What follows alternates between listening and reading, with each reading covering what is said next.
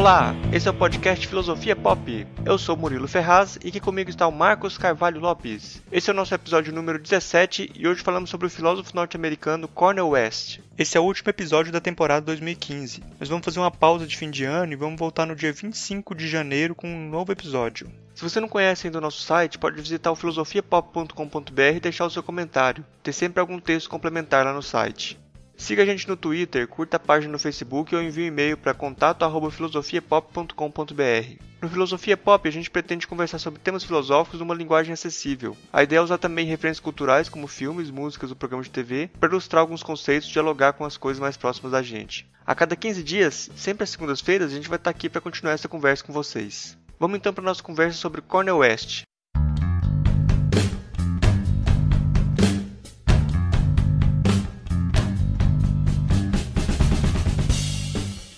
Hoje nós estamos aqui só eu e o Marcos. A gente vai falar hoje sobre um filósofo Cornel West. Queria perguntar para você, Marcos, quem que é o Cornel West? Ah, o Cornel West é uma figura muito importante do cenário cultural americano, né? Uma figura da esquerda. Ele é tão um filósofo de esquerda, ele é um filósofo negro talvez o mais representativo, né? O mais próximo dele seria o Molef Assante, mas é, eu acho que ele tem uma abrangência maior. Tanto que um intelectual de direita foi fazer um livro do, das, dos 100 é, professores mais perigosos da academia americana. Aqueles professores que doutrinavam para a esquerda, né? Doutrinadores de esquerda, os ideólogos. Aí eu fui lá para ver o que, que ele falava do Cornel West. É, não tinha o nome do Cornel West entre os 100 personalidades tinha um capítulo especial separado. o único que mereceu tratamento diferenciado, separado entre esses perigosos intelectuais de esquerda, né? Então, o Cornel West é um filósofo, um teólogo, apesar dessa descrição dele como um cara que é controverso, com certeza, mas ele passou pelas principais, trabalhou nas principais universidades americanas, trabalhou em, em, Princeton, trabalhou em Harvard, então tem toda a, qualificação necessária para ser reconhecido no debate como uma figura relevante, séria, né? Mas à medida que ele se torna um intelectual público, mais e mais ele vai ser criticado pela academia, né? Então ele é uma figura, uma figura que é difícil qualificá-lo, né? É difícil você ter posições em relação a ele que não seja uh, não sejam amar e odiar, né? Mas o, o que que ele tem de tão perigoso? Ah, eu acho que o que ele tem de tão perigoso, uh, primeiro, a questão de ele é um negro, ele é um intelectual negro que corporifica a personalidade, ele traz na, nas marcas de expressão, no jeito de falar, essa dimensão de uma cultura negra. Ele não abre mão disso, né? Então, toda vez que você vê o Cornel West falando, você vê no gestual dele muito daquilo que você veria numa igreja, até porque ele tem a formação teológica, né? Como se fosse um, um pastor pregando, né? É, em todo o gestual. Mas a parte isso, o Cornel West é um, dos, um cara muito inteligente, né? Então o Cornel West, é, de, desde muito pequeno, ele foi considerado já um superdotado e teve todo um caminho especial de educação que ele sempre ganhou os melhores prêmios. Quando ele terminou o ensino básico, ele ganhou um prêmio de melhor, a medalha de mérito dos Estados Unidos, em primeiro lugar. Então, essa capacidade dele é inegável, né? E você ter um grande intelectual que não abre mão das causas sociais e que não abre mão da personalidade de se afirmar negro e ter essa perspectiva diferenciada politicamente, eu acho que isso é, é por si só perigoso em relação ao estabelecimento, né? Um estabelecimento acadêmico, que mesmo se no Brasil a gente tem só 2% dos professores negros, nos Estados Unidos o quadro não é tão diferente. A hegemonia ainda é do branqueamento e da, de padrões eurocêntricos né, de pensamento. Quais são os principais componentes do pensamento dele? O que, que é como é que é estruturado? Que, sobre o que, que ele fala? O Cornel West, ele, ele não é só uh, filósofo. Ele é teólogo. Ele não separa essas duas coisas porque, para ele, a formação dele dentro do. Dentro, a formação cultural dele tem muito da comunidade negra e na comunidade negra norte-americana a igreja é um fator uh, muito importante na formação cultural. Dentro da, do, do pensamento dele, ele destaca alguns elementos que seriam primordiais dentro da, da concepção dele de filosofia. O Cornel realmente ele destaca três elementos no pensamento dele. Se você compreender esses três elementos básicos, você vai entender bastante do pensamento dele. O primeiro elemento é um compromisso socrático. Então ele quer retomar a figura de Sócrates no sentido de, de manter o questionamento constante na busca da verdade. Manter a capacidade de dizer a verdade, é de falar francamente sobre os assuntos, de debater isso publicamente. Então, o, esse compromisso socrático é uma busca de integridade moral, uma busca de autocriação, de buscar conhecer a si mesmo. E esse é um, seria o primeiro elemento da, da filosofia do Cornel West, da, vamos dizer, da perspectiva do Cornel West, né? Além do compromisso socrático, o Cornel West fala de uma perspectiva profética. Aí você já vê aí, nessa ideia de perspectiva profética, um pouco da posição dele como teólogo. Ele não vai abrir mão da ideia de amor cristão, né? Ele não vai abrir mão da ideia de é, que você tem que superar as circunstâncias uh, e para além e para além das suas lealdades mais triviais e ter esse compromisso de transformar o mundo, né? Essa ideia de, um, de uma profecia, de trazer um, um sentido de futuro, é algo que o Cornel West não abre mão. Isso é muito interessante quando você pensa que a filosofia geralmente ela é negativa, né? Ela fica presa uh, muitas vezes a um discurso negativo em que não há abertura para transformação social, né? Você destaca muito as suas amarras, aquilo que te prende, e você não tem abertura para transformação. Esse compromisso profético traz essa, essa ideia de que você tem que buscar caminhos para que seja promovida uma transformação social. Aí é interessante levar em conta que o compromisso profético do Cornel West tem muito de uma perspectiva de teologia da libertação, né? Ele até teve no Brasil participando do seminário da teologia da libertação. Então, a ideia de que Cristo para ele é um grande revolucionário social. E se você não, se você não trata, se você não não não está pensando nos pobres, em diminuir a pobreza do mundo, você não está sendo cristão. Então, a militância no sentido de transformar a realidade uh, faz parte desse compromisso profético. Não é uma coisa de você simplesmente fazer sua sua celebração religiosa descontextualizada do mundo, não. O compromisso dele está em transformar esse mundo que a gente vive e trazer um, uma contribuição uh, nesse sentido.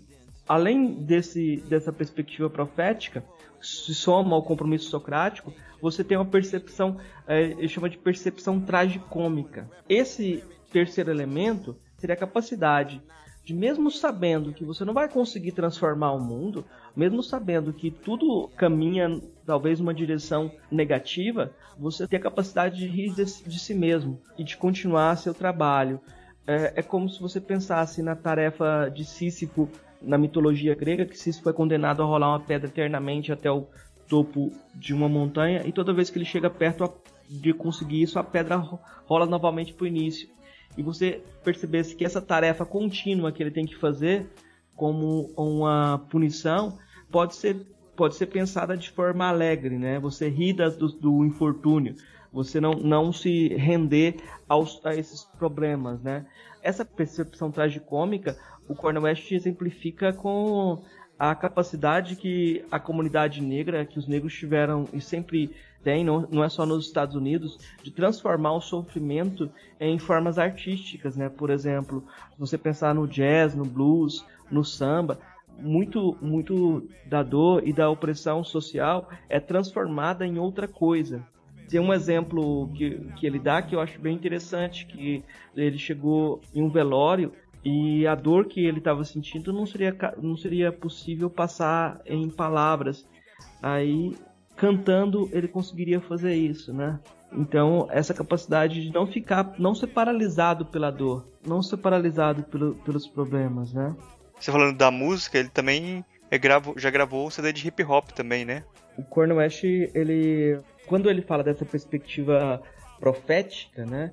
Isso leva ele a sair da academia. Ele acha que não faz sentido ficar preso à academia. Faz parte do projeto dele essa aproximação da juventude, aproximar-se dos jovens e contribuir para que eles possam ter acesso a um tipo de de questionamento, de conhecimento mais qualificado, né? Para o Cornel West, a transformação da música ao passar do tempo cria novas possibilidades de tradução da comunidade negra. Então, ele vê, por exemplo, o hip hop como uma continuidade em relação ao jazz, em relação ao rhythm and blues, né? Então, o, o hip hop é uma possibilidade de você eh, também pensar o universo negro. Nos Estados Unidos isso é muito claro, no Brasil também, essa ligação entre o, o hip hop e o universo é, negro, né? Então ele ele se apropriou disso, né? Ele gravou um CD de hip hop, uh, fez as músicas dele junto com vários artistas de renome. O filho dele também é é um é, é compositor de hip hop, né? teve a participação no, no, CD de Prince e outros nomes é, interessantes do, do cenário hip hop. E esse, esse CD dele acabou sendo uma espécie de heresia acadêmica, né? Como é que um professor de Harvard vai gravar um CD de hip hop? Uhum. O que que ele, o que que ele queria com isso, né? Então isso acabou sendo algo que trouxe problemas para ele, né? E você sabe assim mais ou menos do, do que, que é o, o conteúdo da, das letras da, das músicas dele lá ou você não, não parou pra ver isso? Não, as, as letras também são, são proféticas, assim, né? Você tem uma, várias letras dedicadas a George W. Bush, né?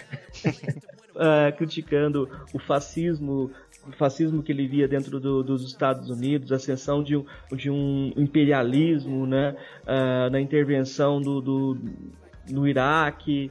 O grande alvo, o grande inimigo dele nesse álbum talvez fosse o Bush, né?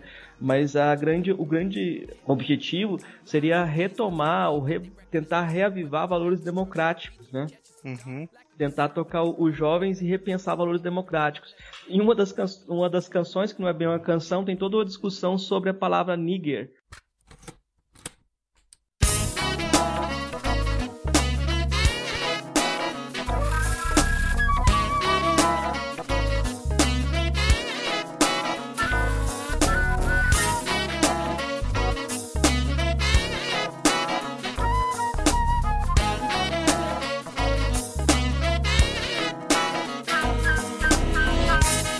So, Michael Cornell did a piece called The N Word. He closed the piece by asking, What do you think about it?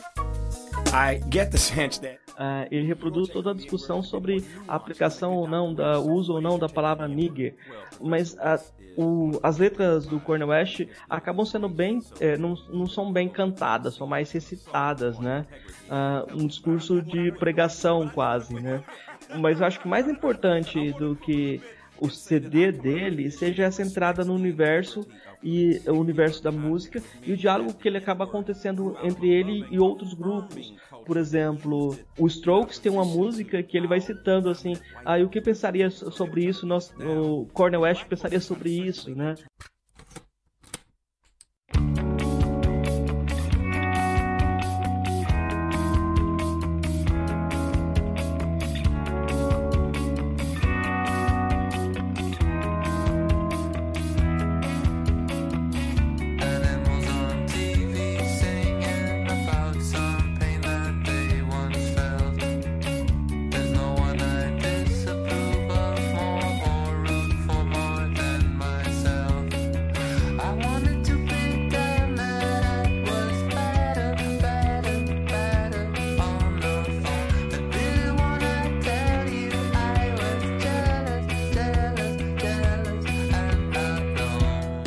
Então o Cornel West virou uma figura emblemática de resistência dentro do, dos Estados Unidos, né? Então sempre uh, citam ele e sempre tem ele como referência, né? Engraçado que parece que nos Estados Unidos ele é muito conhecido e eu acho que aqui no Brasil ele não é tão conhecido assim, né? É, no Brasil ele teve só dois livros traduzidos, um, e há muito tempo, na década de 90. O primeiro, Questões de Raça, foi, foi traduzido pela Companhia das Letras, mas hoje está esgotado, é muito difícil de achar ele até em sebos. E foi traduzido quase na mesma época que foi produzido nos Estados Unidos. E esse livro é um best-seller, vende, vende demais nos Estados Unidos, continua vendendo até hoje. Uh, ainda hoje o pessoal lembra do Cornel West por conta desse livro nos Estados Unidos. Depois eles, eh, eles lançaram um livro dele aqui no Brasil em que ele é, escreveu junto com Roberto Mangabeira Unger. O Mangabeira Unger e ele têm uma parceria uh, e tem um trabalho em comum. E uh, no Brasil, como o Mangabeira Unger muitas vezes não é levado a sério, e aqui no Brasil, quem tentou trazer o Cornel West muitas vezes para debater com a comunidade brasileira foi o Mangabeira Unger. O Cornel West não teve esse acesso. Até porque a comunidade negra brasileira muitas vezes prefere buscar seu próprio discurso e não reproduzir o discurso uh, dos norte-americanos, né? Uh, que há problemas específicos e eles acham que uh, muitas vezes acham que uma voz de fora não pode resolver os problemas daqui ou não pode não teria grande relevância nas questões brasileiras, né? Então um, o Cornel West tem uma, uma, não tem uma grande penetração nem, nem na academia brasileira nem como figura pública. Ele já viu que veio aqui no Brasil algumas vezes, mas não tem uma repercussão uh, muito grande. Uhum. Além de, de, gravar esse CD, ele também participou como consultor, eu acho, né, do, dos filmes do Matrix, né? Como é que foi? Você sabe como é que foi essa participação dele? Qual era o papel dele? Olha, é, ele não participou só como consultor. Ele uhum. participou como personagem também dos, dos filmes do segundo e do terceiro filme da, da série Matrix. Mas se você pegar o primeiro filme Matrix, já tem ali referências ao pensamento do Cornel West. Então os, os irmãos. Uh, qual é, que é o nome dos irmãos? irmãos Wachowski. É, eu não vou pronunciar isso não. Eles já tinham o Cornel West como referência. Então, se você pegar a história da produção do filme, inicialmente era para ser o Will Smith, o ator principal. E o Will Smith, o Will Smith não aceitou depois, achou o filme muito complicado. É, eles colocaram o Ken Reeves, mas o Ken Reeves, é, a gente não deveria identificar imediatamente o Ken Reeves como um branco, né? Porque ele tem uma formação uh, multiétnica né? Mas isso deveria ser não tão, tão relevante assim, mas em termos de narrativa é, é interessante.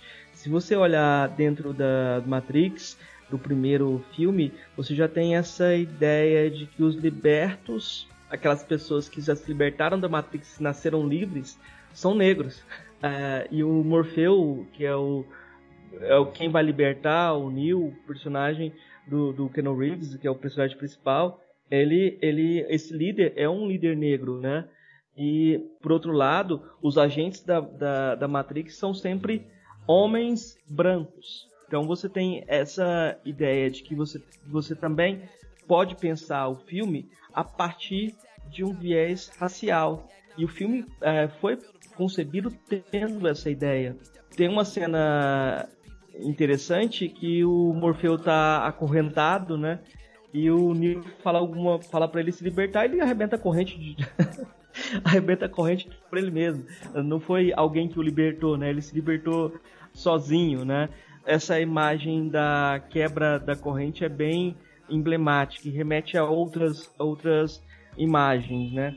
Mas uh, desde o primeiro filme, uh, o primeiro filme do Matrix, você poderia fazer uma leitura que ligava o filme à ideia do Cornel West de conversão psíquica. O que, que é isso? O Cornel West ele trata da, da ideia das questões raciais a partir da necessidade de que o negro se pense como negro, que ele saia dos esquemas de dominação brancos e possa se pensar a si mesmo e se valorizar, né? Ele dá um exemplo assim, é, por mais que o Michael Jackson que tivesse certo em querer ser, se valoriz, ser valorizado como ser humano, as tentativas dele de ah, mudar sua imagem mostravam que ele ainda era governado por uma perspectiva branca, né? Essa conversão psíquica é o maior desafio, é o maior desafio que o Cornel West uh, percebe. Superar todo um esquema de uh, limitação, todo um, um aprisionamento mental que existe uh, em relação às questões raciais. Isso aí já vê como que o Cornel West aborda a questão racial, né, como um todo, né? dentro, da, dentro da, da, perspectiva da questão racial, a gente vai ter alguns, alguns passos nessa abordagem dele sobre a questão racial. Mas aí, só para a gente fechar o negócio do, do, do, Matrix, assim, quando você observa o, o filme Matrix, talvez você encontre lá todos os elementos que eu falei antes, uma perspectiva socrática, em dizer a verdade. O Morpheus no segundo filme parece que mesmo quando a cidade está sendo atacada, ele vai dizer para todo mundo que vai estar sendo atacada mesmo. A perspectiva profética você não precisa dizer, né? essa percepção tragicômica, essa esperança tragicômica, talvez uh, também nesse momento em que eles são avisados que eles vão ser destruídos, eles começam a dançar e fazem uma, fazem uma festa, né? Transformando a dor em outra coisa. O Cornel West participa do segundo e do terceiro filme como conselheiro West. Ele está lá dentro do, do, do conselho da, da Matrix e ele só tem uma fala dentro uma, duas falas, poucas falas dentro do filme. Mas a que ficou famosa foi uma, uma fala dele assim: a compreensão não é um pré-requisito para a cooperação. I wish I were able to comprehend the council's choice in this matter. Comprehension is not a requisite of cooperation. Traduzindo, o entendimento não, não é um requisito para cooperação, né? e virou camiseta lá nos Estados Unidos, né? O que que significa, o que que pode significar isso? O que, como é que a gente traduz isso, né? Você não precisa ter todo o conhecimento do que vai acontecer para cooperar em uma causa. Você você age de acordo com aquilo que você tem fé, naquilo que você acredita. E muitas vezes a tentativa de bloquear a ação pedindo pré-requisitos teóricos é uma forma de deixar as coisas como estão. Essa, essa frase me parece bem também. A gente pode vinculá-la, por exemplo, a, William James, que é um pensador pragmatista que influencia também o, o Cornel West ou a Kierkegaard.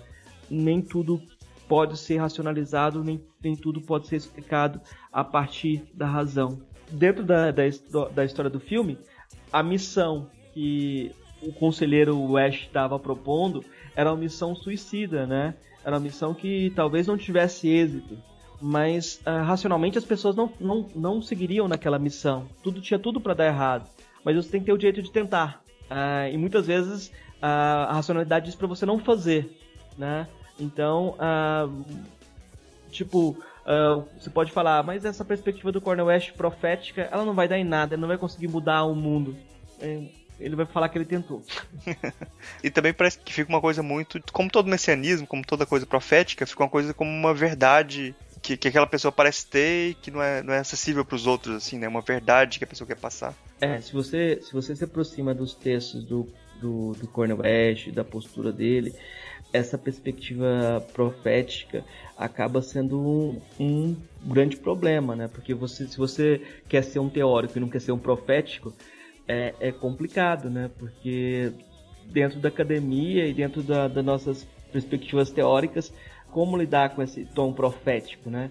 Isso tem uh, é muito de Kierkegaard de novo nisso daí, porque tem uma diferença, diferença que eles fazem na teologia entre ser cristão e ser crístico, tentar imitar Cristo, né? Cornel West tem muito disso, de não só querer ser uh, cristão, mas tentar imitar Cristo, né? E sair para a sociedade pregando a verdade, trazendo a verdade. Então, tem algo aí que é problemático. Nesse sentido, a gente entende porque que ele é amigo do Mangabeira Unger, né? Os dois têm essa perspectiva profética e muitas vezes propõem coisas que são absurdas, né?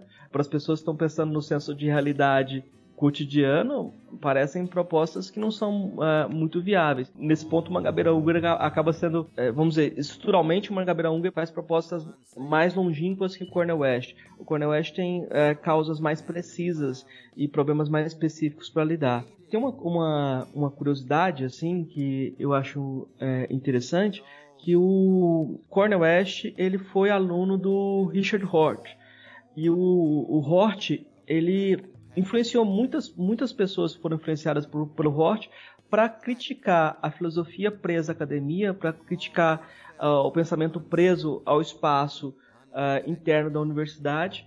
E a partir dessa, dessa leitura de, de Hort, vários, vários autores saíram para transformar a sociedade.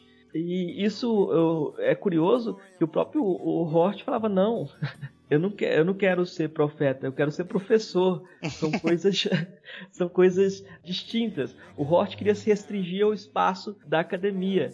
Ele achava que é um anacronismo você tentar ser um intelectual como havia intelectuais na década de 30 que personificavam uma nação. Ele achava que o Hort achava que não tinha espaço para isso. E o Cornel West não. O Cornel West achava que não, a gente não poderia abrir mão desse papel de personificar uma nação, de ser uma voz no debate público. Mas o Rocha achava, não, você não tem uma verdade a mais em relação às outras pessoas. Você não tem é, esse papel. É uma espécie de diferença entre a perspectiva profética dele e a perspectiva do Hort, né? É porque o Hort falava muito contra essa ideia de você ter uma como se o filósofo tivesse um acesso especial, uma verdade, e aí ficasse como, como um pastor mesmo, ou como um clérigo, né? Um filósofo como um clérigo. E, e assim, como você falando que ele tem muita influência do Hort, parece até contraditório, né? Falar isso.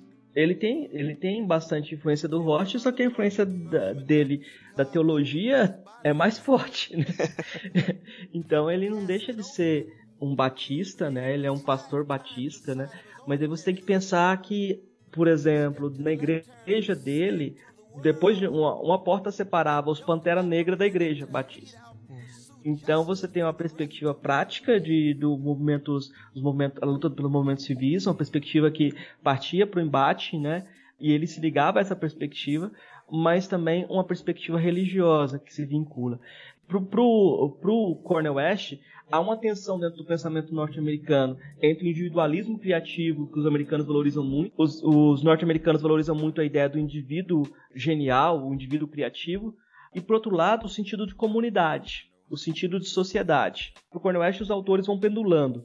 Um destaca o individualismo, outro destaca o sentido de sociedade. E na avaliação dele, o Hort está no movimento do pêndulo do individualismo. E ele vai levar o pêndulo para outro lado para valorizar as comunidades. E no caso, ele acha que a grande questão que o pensamento norte-americano precisa dar, o pragmatismo precisa lidar com essa questão, é retomar a questão racial, retomar essa questão como um problema fundamental da experiência norte-americana, né? na construção de uma democracia mais ampla. Então, é, quando você se filia a alguém, você se filia para superar essa pessoa, né? Tem um, um, a, aquela questão do, do o americano tem muito de você eh, enfrentar seu antecessor para superá-lo, né? Você absorve seu antecessor. Aí tem uma curiosidade, né? Curiosidade também que passa batido. Eu vou falar do Hort. O Hort, o avô do Hort era um pastor protestante que foi o propositor da ideia de teologia social, Walter Rauschenbusch. Ele, ele que propôs a, a ideia de que uh, você não poderia separar a luta social, uma luta socialista no sentido não marxista, né, de minoria social, do pensamento do trabalho religioso. Então, o Rauschenbusch influenciou muita gente, influenciou Luther King, influenciou a teologia da libertação, né? E o Hort tinha essa herança, era o avô dele, né? É como se o Cornel West quisesse recuperar até a herança do, do, do avô do Hort. Ele, o Cornel West tem textos sobre, sobre isso também, né? Então é, é curioso isso, né?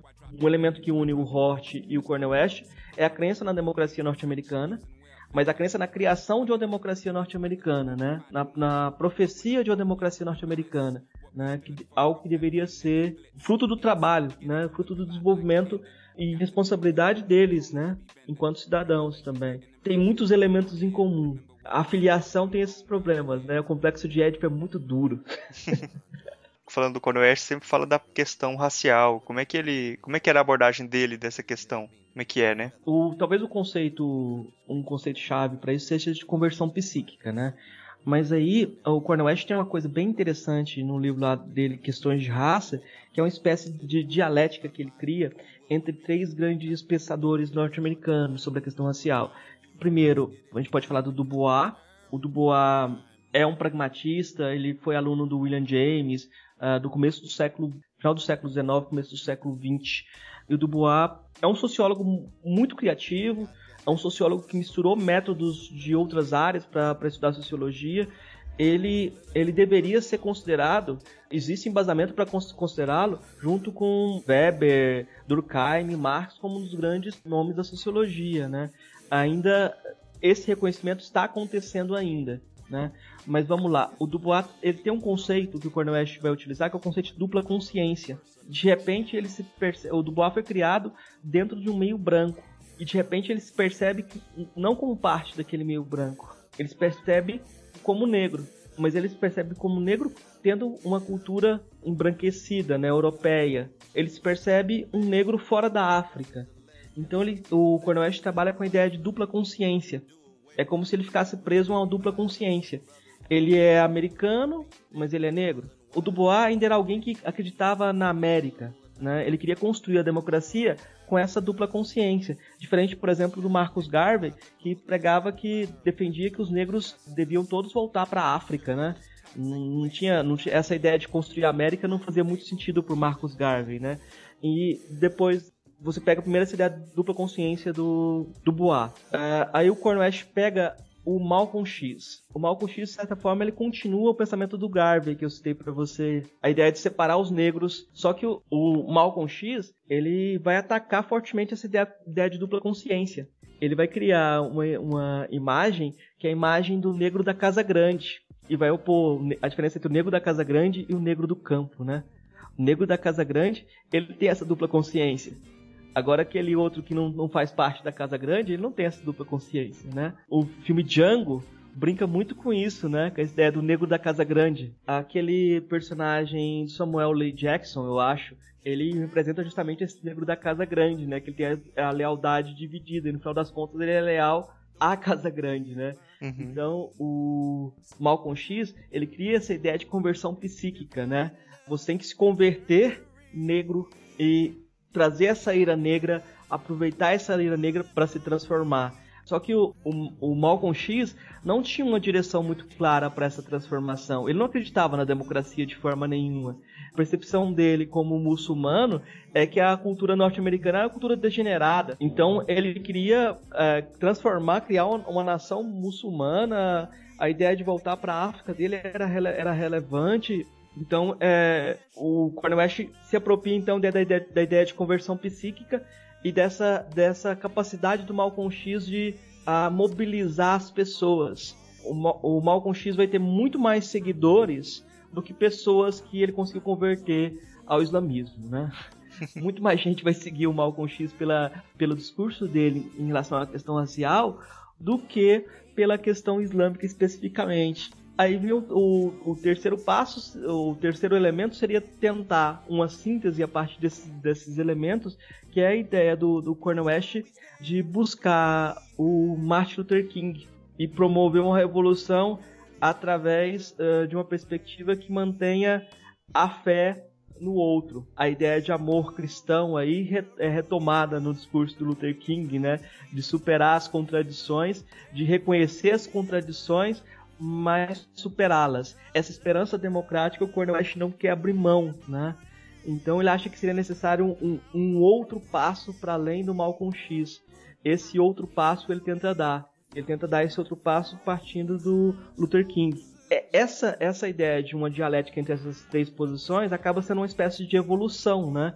Porque você sai de uma perspectiva que é democrática, mas fica presa à dupla consciência, você parte para outra perspectiva onde você tem essa conversão psíquica, mas a ira negra é canalizada de uma forma talvez destrutiva, e você tenta agora trazer essa ira negra, trazer essa autoconsciência negra para um projeto construtivo, né, um projeto democrático. Para muitas pessoas, esse último passo seria desnecessário. Acho que aí também dá para ligar muito sei, com como foi a atuação do Cornel West nas manifestações lá de Ferguson, né? É, nessa manifestação de Ferguson, o Cornel West chegou. Ele participou de várias passeatas, né? Mas uma especial fez com muito emblemática, porque no sábado, antes da passeata que estava marcada, parece para o domingo, houve um seminário, um bate-papo, e nesse bate-papo muitas lideranças religiosas estavam presentes essas lideranças religiosas que tomavam o microfone para falar. E no meio das, e ele era um desses que estavam preparando para estavam lá para falar. E no meio desse dessa discursos das lideranças religiosas, um rapper levantou e falou: "Olha, esse discurso de vocês está cansado, porque vocês falam, falam, falam, e amanhã, na hora de ir para passeata, vocês não vão participar. Então, esse discurso de pregar a paz e pregar uma perspectiva religiosa não tá com nada. Não adianta. Nós estamos aqui para fazer as coisas acontecer, né?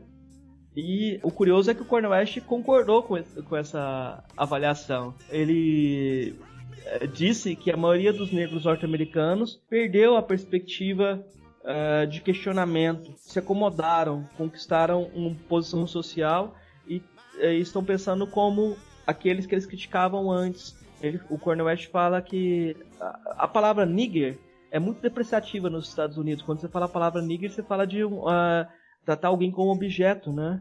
É como se os negros estivessem voltando a uma perspectiva em que eles assumem a posição de nigger.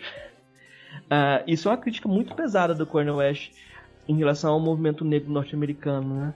E aí ele, ele comentou que realmente era preciso que as pessoas fossem para a rua para participar da, da, das manifestações. E que ele foi para a manifestação aquele, naquela, aquele dia não para discursar, ele estava ali para ser preso. Ele foi lá para participar da manifestação efetivamente. E no dia seguinte ele estava na, na, junto da manifestação. É curioso também, assim, onde que eles vão se manifestar? Uh, na frente do supermercado, do na frente do, do Walmart, então o maior supermercado, vamos lá manifestar. E uh, o Cornelius foi realmente preso. Mas essa frase dele, eu não vim aqui para falar, eu vim aqui para ser preso, aí você tem essa perspectiva socrática, você tem essa perspectiva, o lado profético dele, eu, eu acho que também é, é, é tragicômico, né? Porque você ter a certeza que você vai participar de uma manifestação em que você, como negro, por ser negro, vai acabar sendo preso uh, e continuar acreditando nessa luta, porque o Cornel West foi tá muitas vezes preso. Não é novidade, ele vai é normal quase. E ele tem mais de 60 anos, né? Uh, e ele continua participando dessas manifestações de rua e continua mantendo essa perspectiva, né? de que é necessário. Acaba sendo algo daquilo que a gente falou antes, de um profeta que quer dar exemplo, né? É, tem até fotos aqui dele sendo preso, né? Vou colocar depois no post. Tem, é, isso, isso gerou muito, muito, muita repercussão essa, essa prisão dele, né? Até pelo discurso e aquilo que veio antes. Mas hoje a questão racial nos Estados Unidos ela está muito presente e o Cornel West, que era. Ele tinha sofrido um, uma espécie de bloqueio depois do, do, da eleição do Obama, porque o Cornel West foi um dos caras que é, lutou para que o Obama fosse eleito na primeira eleição e depois se decepcionou demais com o que o Obama fez, né? ele falou que ele, ele, começa a criticar o Obama, fala que o Obama tem um governo de drones, uh, que é um presidente blackface, um Rockefeller na verdade é, que o compromisso dele é com os banqueiros, etc, etc. Ele preferia ter um, um, um preferia muito mais que tivesse um, um, um, governante branco que pensasse nos pobres do que um, um negro que fizesse o que o Obama fez, né? Então o, o Cornel West acabou sendo um pouco vítima dessa campanha dele, né? Ele apoiou algum candidato nessas profecias dele e agora, uh, nesse momento, se você olhar, ele está reaparecendo na mídia, buscando novos discursos, continua trabalhando nessa proposta profética dele, né? É, acho que já cobriu o que a gente tinha colocado como pauta aqui. Você tem alguma coisa mais para acrescentar do Cornel West? Falar mais uma coisa para a gente finalizar e partir para as indicações? Eu acho que é uma coisa que é interessante a gente fazer a ligação entre o Cornel West e a ideia do podcast também, né? Aí o Cornel West ele propõe uma perspectiva de paideia democrática. Paideia em grego é educação, né? Então você fala de uma educação profunda, de uma educação que vai que leve à formação do homem, a formação mais integral do ser humano, né? E o, o Cornel West ele, ele defende a construção de uma educação mais democrática. Essa educação mais democrática, ela não tem que ser uh, uma educação, vamos dizer assim. É, o Cornelius defende um, um, uma perspectiva em que a educação pode trazer prazer, sim. Você não precisa separar a educação e aquelas coisas que são consideradas prazerosas, né? E essa educação democrática tem que partir do contexto dos jovens e daquilo que os jovens valorizam. É necessário que a gente se aproxime da, da, da juventude a partir daquilo que, o, que os jovens consideram importante na sua autoconstrução, na sua identidade. Então a música é importante, os filmes são importantes, esses meios da internet são importantes. E aí o Cornel West, em termos teóricos, ele está trazendo John Dewey na ideia de educação contextualizada, junto com Gramsci, uh, junto com Paulo Freire. Ele fala muito do, do Paulo Freire como inspiração dele para essa perspectiva mais democrática de educação, né? Uma, uma educação em que você procure dar raízes, né? Você procure uh, religar as pessoas também. Aí o sentido religioso também aparece, né? A construção dessa paideia democrática, de uma educação que realmente uh, possa atingir as pessoas de forma mais efetiva, acaba sendo um desafio. A gente não sabe como é possível fazer isso, mas eu imagino que o podcast que a gente está desenvolvendo pode ser pensado a partir desse conceito, dessa ideia de uma educação ou de uma tentativa também de, de, de educação democrática. Eu só não acho que a perspectiva profética nos caiba, né? eu, eu prefiro não, não, eu prefiro deixar isso de fora do, do jogo. É, mas acaba que não cabe, mas, mas acaba acontecendo que, como aconteceu com o Hort, né? De você não ter essa intenção, mas, mas acaba que no final pode acontecer de, de ter seguidores involuntários, né? Uma coisa assim. É, o, esse, esse risco é o, o risco de você também não saber. É muito difícil você orientar alguém dando liberdade para que a pessoa seja ela mesma, né? Para que ela não seja uma cópia de você, né? Então, esse jogo de você se apropriar do outro para ganhar força, essa, essa antropofagia, que a gente falou que o Cornel West, de certa forma, se apropriou daquilo que ele achava interessante no Hort, eu acho que a gente tem que fazer a mesma coisa com, com o Cornel West, né? Sem não deixar, não ser engolido por ele. E aí você vai ver o que, que é interessante no Cornel West no Brasil. O que, no que, que o Cornel West pode ser interessante para pensar o Brasil. No que, que é essa perspectiva religiosa? A gente sempre faz os cursos colocando a perspectiva religiosa fora da esfera pública, uh, como se ela não fizesse parte do debate público parece ser muito difícil hoje pensar o futuro da democracia sem levar em conta a construção de perspectivas religiosas que vão para a passa pública, com identidades democráticas. Então, talvez seja interessante pensar como construir uma identidade democrática uh, muçulmana, uh, como construir uma identidade democrática judaica, uma identidade democrática cristã, em que a democracia seja um pano de fundo de tolerância e de autoconstrução, né? Aí eu não, não quero deixar de falar de outras religiões também, né? Toda, todas as religiões talvez tenham que ser pensadas dentro dessa construção, né? Nesse sentido, talvez o, o Cornwest tenha alguma coisa para ensinar para gente, principalmente na América Latina, né? Onde as perspectivas religiosas são tão fortes. Talvez seja impossível hoje tirar as religiões da esfera pública, Agora, como a gente vai pensar as religiões na esfera pública, talvez um caminho seja esse, de pensá-las a partir de construção de identidades democráticas, né? Eu acho que já tá legal de, do papo aqui sobre Cornel West, né? A gente pode partir para as indicações, então, né? Então, Marcos, você trouxe alguma indicação pra gente hoje? Eu trouxe algumas indicações. Vamos ver. Filme, uh, já, a gente já falou do, do Matrix. Aí você vai, vai pode falar da trilogia. Os três filmes Matrix pode ser matéria de, de, de indicação aqui. Aí para quem aqueles caras são muito fanáticos, tem uma edição do, do, do Matrix, a Ultimate Collection, uma coisa assim, em que você pode ouvir o filme Matrix 1, 2 e 3 com os comentários do Cornel West. Oh. Uh, e o Ken Wilber, né? Não tem a legenda disso daí. Você vai escutar o áudio, mas você vai ter todos os comentários do Cornel West uh, sobre o, o filme, né? Uh, então é uma coisa interessante para quem quer buscar. Mais coisa você pode procurar. Você pode procurar o livro Questões de Raça que está em português. Esse livro difícil de encontrar, como eu já disse, mas você pode encontrá-lo em sebos, né?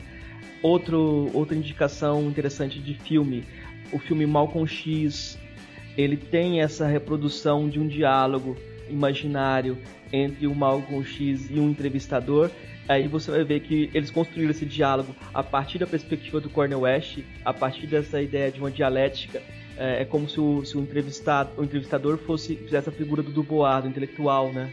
Da dupla consciência. E o Malcolm X desse uma resposta como de conversão psíquica nos termos que eu, que eu discuti aqui.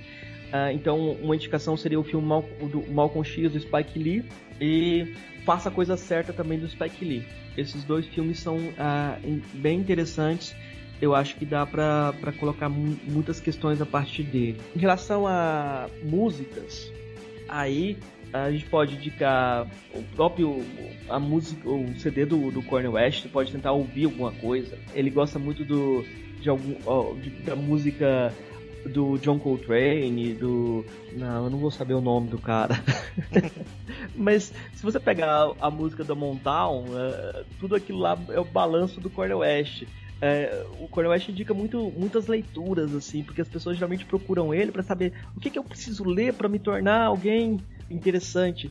Aí ele indica muitos livros também. Então, se você pensar, eu acho que não daria para deixar de indicar Toni Morrison, que é uma escritora norte-americana que ganhou o Nobel. Eu acho que o, o, livro Amada da Toni Morrison seria uma boa indicação. E também uh, um ensaísta que você vai encontrar poucas coisas dele em português, vai encontrar muita coisa antiga, assim. Traduziram os livros dele uh, na década de 60 e foi pouco, foi pouco, uh, não houve reimpressão, né? Que é o James Baldwin.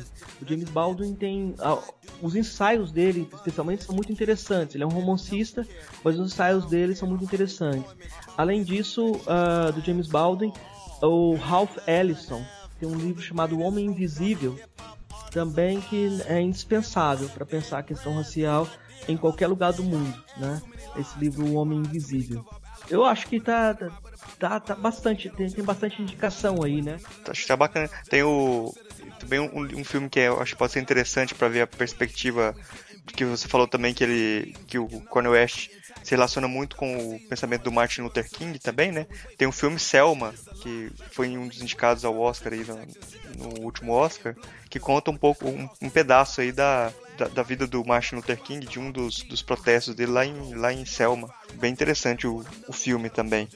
É, tem uma peça de teatro agora do Lázaro Ramos, com a, uh, que ele faz junto com a Thaís Araújo, que é sobre o Martin Luther King também. Eu não sei qual é o nome da peça, mas parece ser uma boa pedida também. Tem uma peça aqui de um autor uh, baiano chamado Namíbia Não, uh, que foi muito premiada. Aí ela já saiu em livro também, então é outra indicação. Mas para quem quiser se aproximar do Cornel West também, tem um, tem um documentário chamado A Vida Examinada, em que ele é um dos entrevistados, junto com Martin Nussbaum, é, Zizek, você vai encontrar Zizek, né? O pessoal fala.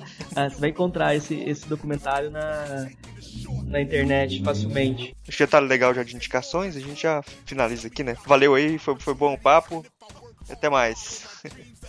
Eu peço para você que está ouvindo agora comentar no nosso site, o filosofiapop.com.br. A participação de vocês é muito importante, é o que dá força para a gente continuar o nosso trabalho. Se você quiser, pode também mandar um e-mail para contato@filosofiapop.com.br. Lá no site a gente coloca todas as referências citadas no episódio e também os links para nossas redes sociais e páginas do Facebook. Se você quiser ajudar a gente, compartilhe os episódios com os amigos e avalie a gente no iTunes para ajudar a subir na classificação deles e trazer novos ouvintes. Esse foi o nosso último episódio na temporada de 2015. A gente vai voltar no dia 25 de janeiro para começar a temporada 2016 com muito mais energia. Curta o fim de ano, celebre a vida com aqueles que você ama e aproveite para ouvir os episódios anteriores e escrever para a gente com suas impressões e sugestões. Boas festas para você, um feliz ano novo e nos vemos em 2016. reparations is real, Mr. President. But you over in Israel, Mr. President.